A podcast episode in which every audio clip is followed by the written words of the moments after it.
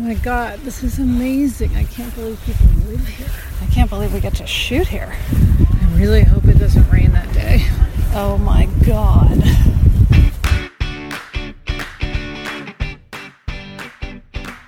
Hi, and welcome to Happier in Hollywood, the podcast about how to be happier, healthier, saner, more creative, more successful, and more productive in a backbiting, superficial, chaotic, unpredictable, fundamentally insane world. I'm Liz Craft, a TV writer and producer living in LA, and with me is my high school friend and writing partner of 18 years, Sarah. That's me, Sarah Fain. On this podcast, we talk about being writers in Hollywood, how we balance a career and friendship, and how to survive the war of attrition that is life in Los Angeles. Today, we'll talk about what's in our bags. We'll also check in with our assistant Mary to hear about all she's learned so far during the pilot process. She's a pilot virgin, so it is a steep learning curve. Yes, and then we'll answer a listener question about moving to Los Angeles. And we've got a meal related Hollywood hack to keep you fed and organized. But first, Liz, people have been asking what our pilot, The Fix, is about.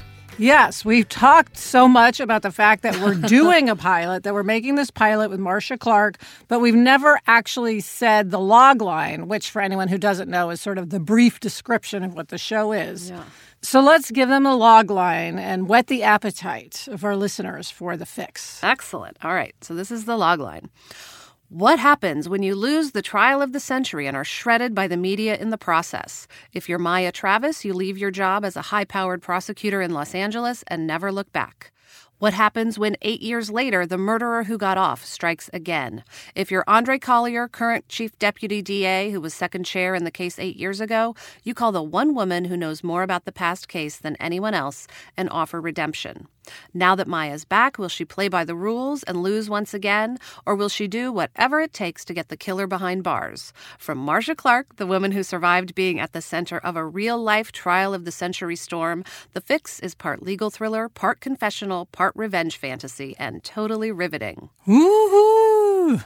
I mean, it's got to be totally riveting. We said it in the Yeah. logline. yeah, it's got to be totally riveting and, of course, relentlessly entertaining. That's what we're going for. Yes. All right. So, Liz, it's time for From the Treadmill Desks of, in which we discuss what's most pressing in our work psyches this week. And this week, it's what's in our incredibly heavy bags. Yeah, Sarah, doing a pilot means we have to haul all kinds of stuff around. And we're we're sort of usually we're planted in one place more or less, but doing a pilot you're like riding in vans places, you're shooting all over the city. We're we're in this office and that office, and we have all this stuff we have to carry, like Yeah. a binder holding our script and the crew list and casting information schedule. and shooting it.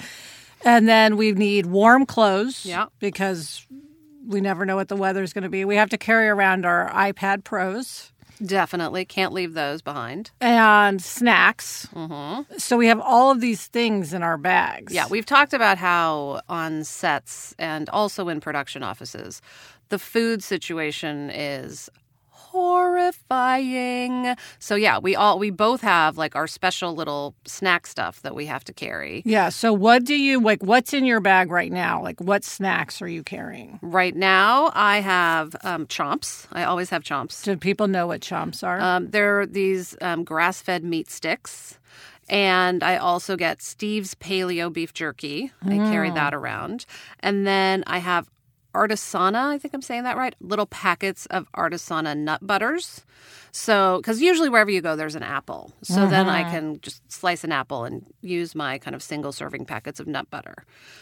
That's my snack bag. What's your snack? You know me, I'm a bar person. Yeah. I have like multiple zone bars. I have um, also like kid zone bars from Jack's. That's like a smaller bar if I, it's a smaller snack. And then the other thing I carry around in my bag during pilot season is hard candy. Basically, whenever I'm at a restaurant and they have mints, I like take several and I put them in my bag. and then the other thing lately I've been doing is my dry cleaner has little fireballs. Oh. um, you know, you can take, Yeah. and I love fireballs. So when the person like turns around to get my clothes, I like grab like four fireballs and stash them in my purse. I hope that's not like Grand stealing. is that acceptable to take four fireballs per visit? It's acceptable to me. Okay. I think that's fair. They charge a lot to dry clean your t-shirts. Yes.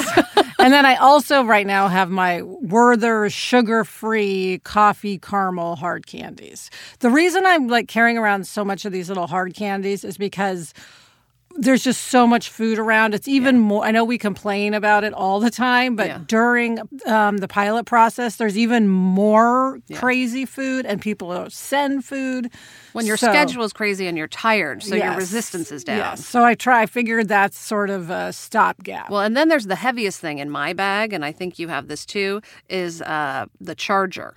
Because we have our iPads, we have our iPhones, we're using them nonstop, and the batteries die so fast yeah. that you I have like you know a huge heavy charger and then a smaller charger also. See, I don't have the heavy charger. I need that because I just have the small charger for my phone, which I discovered the hard way does not charge my iPad. I mm, thought no. it did. So I need the bigger one that you have also. And then I don't know if you have this, but I have three pairs of glasses in my bag right now. Oh, I don't. I just have the one. I have my sunglasses. I have my like computer screen glasses since we're on our screens so much, and then I have my regular glasses. wow. It's crazy. And of course, Sarah, we can't go anywhere without our rain pants. I mean, we've talked about how rain pants are like the key to pilot success in any situation. So, yeah.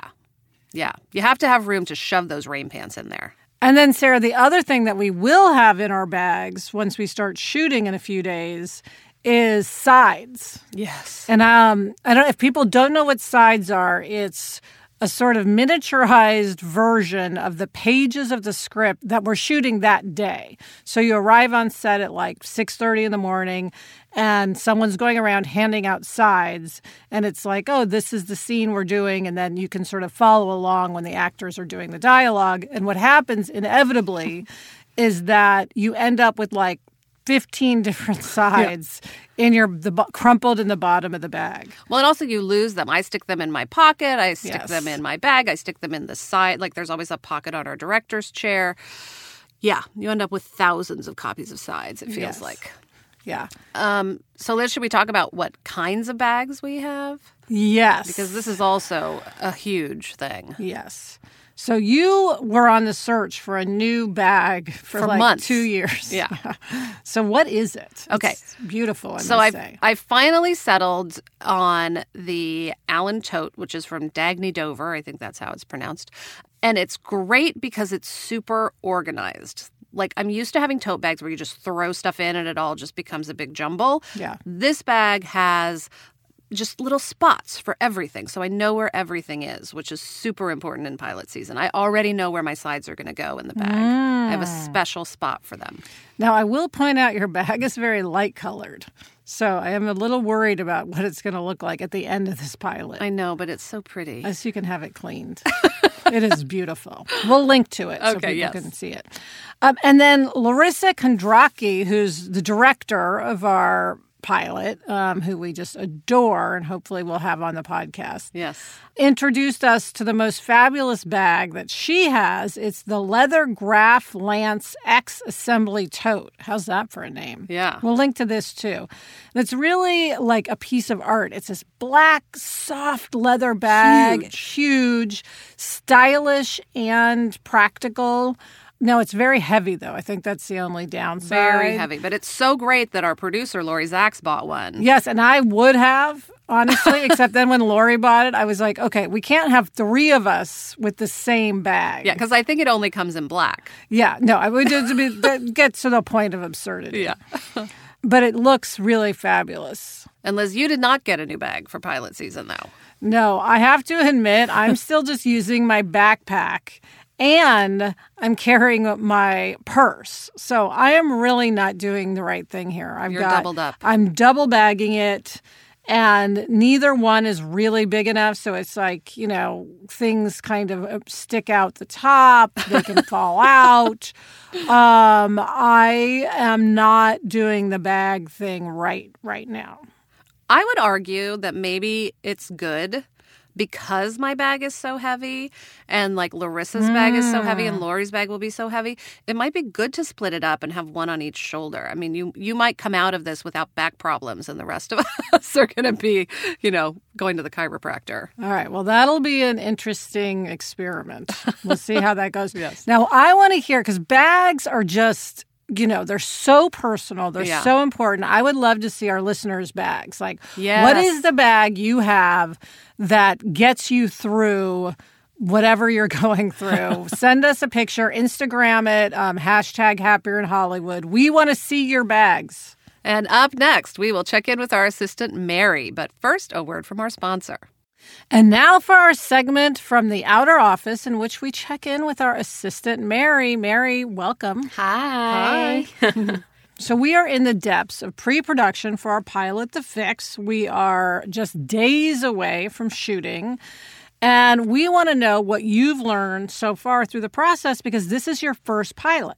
Yeah, so I've learned a lot. Um, you know, right off the bat, I think one of the big things I've learned from you too is you're always so meticulous about everything you write, whether that's emails to crew members or the notes we've sent to actors, even with the names when we had to come up with new names because the original names in the script didn't clear.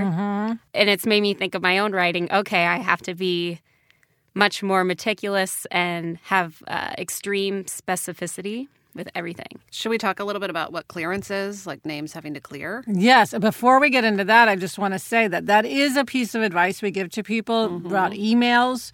Reread every email before you send it, both for content and for, you know, just punctuation and grammar mm-hmm. because Yeah. you really seem more professional if your email game is, you know, on point. Mm-hmm. but yeah, let's explain clearances. So clearances basically is, you know, every name in the pilot, pretty much any reference to anything real has to go through a clearance process. Um, and it goes to this very special clearance place. Mary, you've been dealing with it more than we have. Can you talk about where it goes and what they do? Yeah, so it's a company and they do um, like a research report. So any mention of a park name, a person's name, a road name, even, or any stores, um, they have to make sure that it's cleared. You know, if someone else, like if you have Tom Smith and he's a lawyer in the script, if there's a Tom Smith who's a lawyer in that same state that you wrote, then you can't use that name. And it's like if you have a really common name like John Smith, you're usually okay. Mm-hmm. Yeah. But it's when you have an unusual name and then there's one other person with that name that they really come down on you. yeah. And we're very finicky about the names that we use. Yes. So we have charged Mary and and Marcia's assistant Rob with kind of coming up with some new names for us to look at and our and we're very we're very picky about it. We keep going Yeah. to TV, to TV, Yeah. to TV. Go back, go back. More names, more names, and they're like, oh, "Oh my god!" Or I remember I came up with a first name, Skylar. No Yeah. offense if anyone's named Skylar out there, but you were like, that's a little too waspy for this character. And I Yeah. was like, oh, you're right. Like, very meticulous even about Yeah. the new names that clear. So you've learned that, and what else have you learned? Uh, so um, I didn't get in trouble, but I got kind of. Someone corrected me when I called it in an, an audition. Oh, when we were Instead of, reading uh, people for Yeah, parts. instead of a producer session. But in my head, I was like, it is an audition though, because they're reading. But Mm, they. so we should explain what that what a producer Yeah. session is. So we have casting directors who are in charge of casting. They pre-read actors or certain actors they know they like. They just call in, and we, the producers, and hopefully the director, if she's available. Sit and the actors come in and read. And that is what one would typically think of. Okay, that's an audition. But I think maybe audition, it just feels like kind of a demeaning term. So it's called a producer session, and that's just us working with actors. And they read the part, um, which of course is incredibly helpful for Yeah. us to see it come alive and imagine them doing it. Of course, there's a lot of people that we just make offers to. Mm-hmm. They don't even come to a producer session. Okay, and so there are other things that are just like because you want to be a TV writer. I So do, you yeah. want to be in this position. Does this make you more want to be yeah. a TV writer or less? yeah, definitely. I've just I'm noticing. I think right now, since you're in crunch time, the most stressful thing I'm seeing is you have to adjust the script for the budget, but Mm, it yeah. still has to be the great script you want. And so it's hard. It's a balance of um, you want it to be a great script, but it still has to be it has to fit within the budget, and you have to take all these suggestions from so many different people. Yeah, that is, I think, one of the hardest lessons to learn as a Hollywood writer. I'm sure, I, I assume it's the same for movies. We write what we want to write, but then once you have this budget of what you know what you can spend to make the show, you've got to make compromises to fit the budget. So you may have to change a location because that location is too expensive or it doesn't fit into the schedule or you have to take out a character because the character is going to be too expensive. Or take out scenes you love because they just don't fit. There are only so many days and there's only so much time. And if a scene doesn't fit in a certain spot, it might have to go, even if it's your favorite. Yeah. We've Sarah's been not speaking that. of experience. um, and then Oh, you know, and then the other thing is there's the whole timing issue. So a pilot, once it's done and edited, can be 42 minutes and change, and we'll have a script supervisor do a timing of how long she or he thinks it's going to time out to once it's shot. You know, no, you want to be over mm-hmm. 42 whatever because you want to be able to cut and trim but you don't want to be so much over that you've ended up spending a lot of money to shoot stuff that ends up on the cutting room floor so it's balancing wanting to have enough so that you can cut but not having so much that you're like oh gee i wish we didn't spend $50000 on that yeah. You know so it's um it and it's hard because you get very attached to the script. I mean we've been working on the script for months. We love it. It's our baby. And it's very hard for someone to just come in and go you know what? That scene doesn't really go anywhere. Why don't you cut it? You're like yes it does. But it's the process and and the you know and you have to work with everybody. And also, I'm learning that it really isn't just writing, Mm. um, especially in TV. You know, when you think of a screenwriter, you think of someone just home alone in their mm-hmm. home office with no one around. But in TV, you know, you're in the system, you're in the production, you're you're talking to everyone, the below the line people, the casting, everything. yeah it's it, it's a lot Yeah. Writing at this point is the least of what we do. Yeah. And is the least of what we'll be doing for months. yes absolutely editing will be Yeah. big.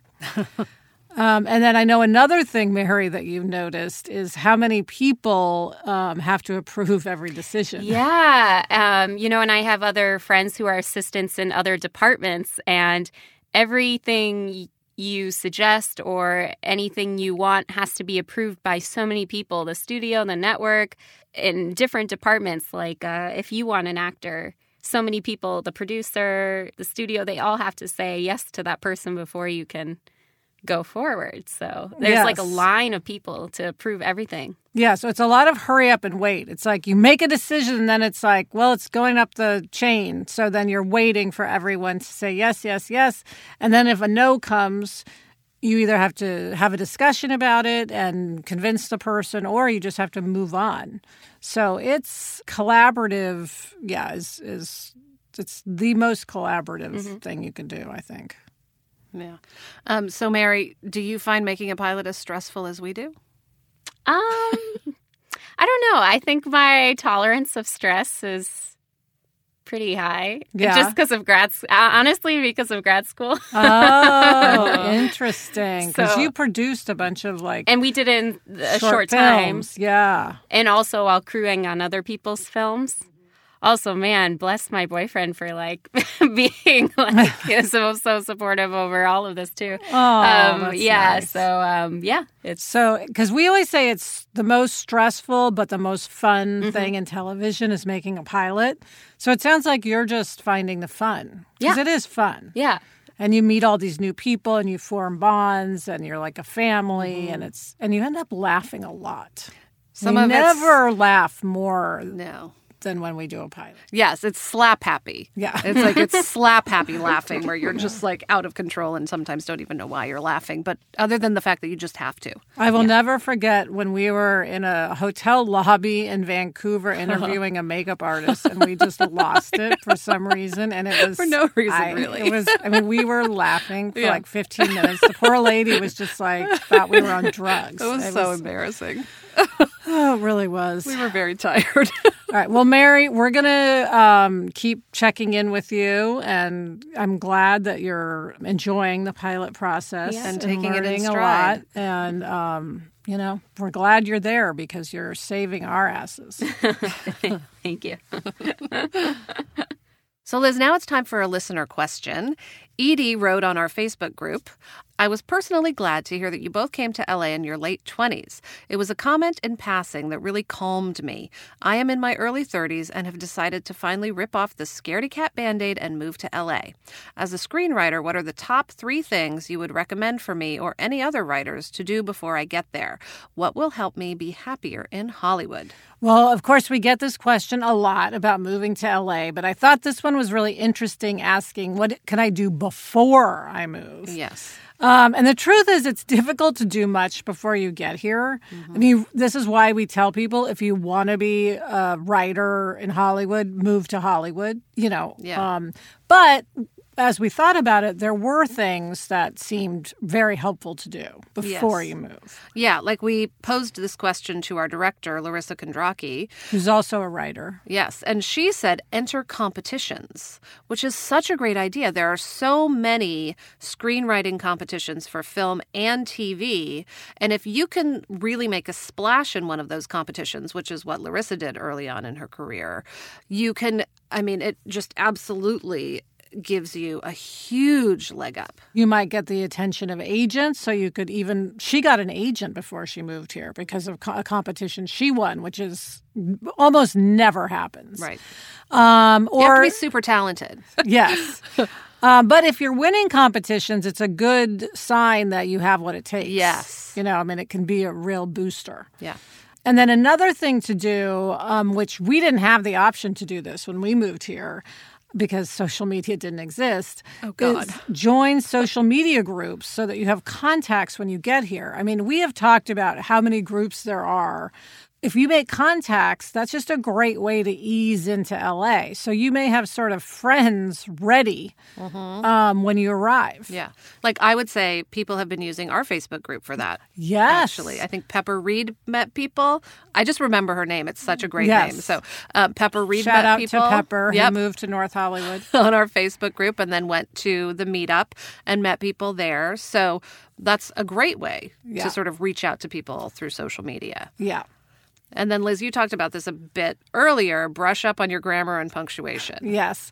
I really just think that people, if you're going to be a writer, you have to know where to put commas um, and colons and uh, periods and all that good stuff. Um, and also, like to say who or whom and all of that. Because, yes, our writing really is about the dialog but it's just such an easier read if everything is punctuated correctly. And again, when you're out here, you may not just be a writer to begin with, you may be an assistant, and you want an assistant who can write well is just very valuable. Yeah. Now, Edie asked for three things. We actually yeah. have five. Yeah. So, oh God, now we're these are just bonus. I know. So, point. bonus uh, number four also comes from Larissa. She said, read a hundred scripts, or two hundred, or a thousand. Yeah, it's like her thing is you don't want to just be writing the last movie you saw in the theater because people have a tendency to sort of get whatever they've just ingested, you know, in their brain and it kind of comes out. Um, but just read all kinds of genres, all you know, from you know old, new, whatever. You just want to read. Yeah.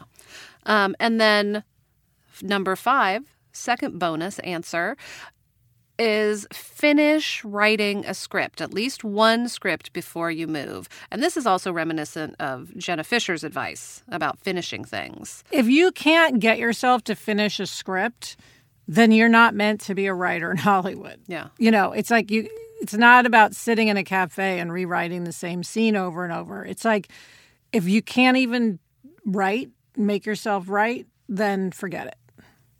I, you know, I mean, it's right. That sounds so harsh, but yes. I mean, I couldn't agree more.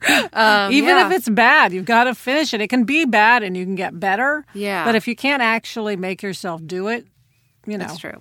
Bad is okay. Oh, wait, Mary's got something to Oh, say. um, yeah, sorry. I was listening to this podcast. I forget which screenwriter, but he said, um, a feature screenwriter who said, um, just finish one script without reading, like reading it or looking back, and then finish another one, and then do one more, and it will be better than the last one. Ah, Um, this is like obviously nothing you would turn in for anyone to see, but just as practice, just yes. to like, you know, like automatically it will be better than the last one. yeah, That's that's, great advice. Just keep writing.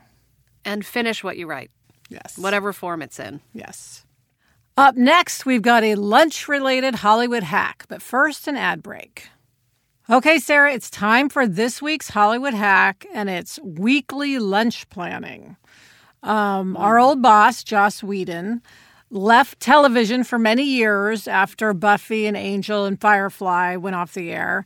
And he just did movies. And he returned to television with a declaration. He was like, I have figured it out. I know how to solve the lunch ordering problem. We waste a lot of time in t- television Every day. ordering lunch. Yeah. It's a whole to do. It's where are we going to go? And then it's the menus are passed out and, and a piece of paper where you like write down what you want is passed around. But inevitably it lands in front of someone who doesn't do it for like an hour and a half. Yeah, it and just then, stalls. and suddenly it's 11:30 and we haven't even ordered lunch and everyone's hungry and it's going to be another hour and a half to get it. It's just a whole thing. Yeah. So Joss's thing, you want to explain? Yes. Okay. So Joss's thing was every Friday, a packet would go around to all of the writers and all of the assistants and anyone who orders lunch. And it was a packet of menus for the next week. A different menu for every day, and you would just circle what you want. So you're deciding in advance, crazy notion, what you want to have for lunch on Thursday of next week. And then you don't think about it at all. That's right. And you just get a nice surprise of like, Yeah. oh, I ordered a Southwest chicken salad. um, um, and it really did save a lot of time. It was It very efficient. stress, too. Stress and time. Yeah, that's what we did on Dollhouse. We will use that again. Yes, for sure. next time we're running a show. Yeah, I mean, lunch is one of those things you shouldn't have to stress out about, especially when there's already so much to focus on. Right. So it's just removing, you know, the inefficiencies. And that's it for this episode of Happier in Hollywood. What's in your bag? Instagram or tweet a picture, hashtag Happier in Hollywood. And you can email us or send a voice memo at happierinhollywood at gmail.com. Thanks for listening, and please subscribe if you haven't already. Thanks to our assistant, Mary Merkins, for joining us today. You can find her on Instagram at Mary Merkdog, M A R Y M E R K D O G. Thanks to our producer, Jennifer Lai. Also, thanks to Kristen Meinzer and Andy Bowers of Panoply. Thank you to Gretchen Rubin. Happier in Hollywood is part of the Onward Project. Get in touch. I'm on Instagram at Liz Craft, and Sarah is at S Fain.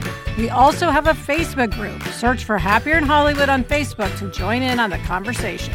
Until next week, I'm Sarah Fain, And I'm Liz Craft. Thanks for joining us. It's a fun job. and we enjoy it. Oh my God, Sarah, you forgot to mention uh, the most ever present item in your bag your enormous water bottle that weighs like 10 pounds. Yeah, my water bottle and now my coffee carafe. Oh my God. I like brew my cold brew at home and, and I carry around my coffee carafe. You need a Sherpa for that bag. I do.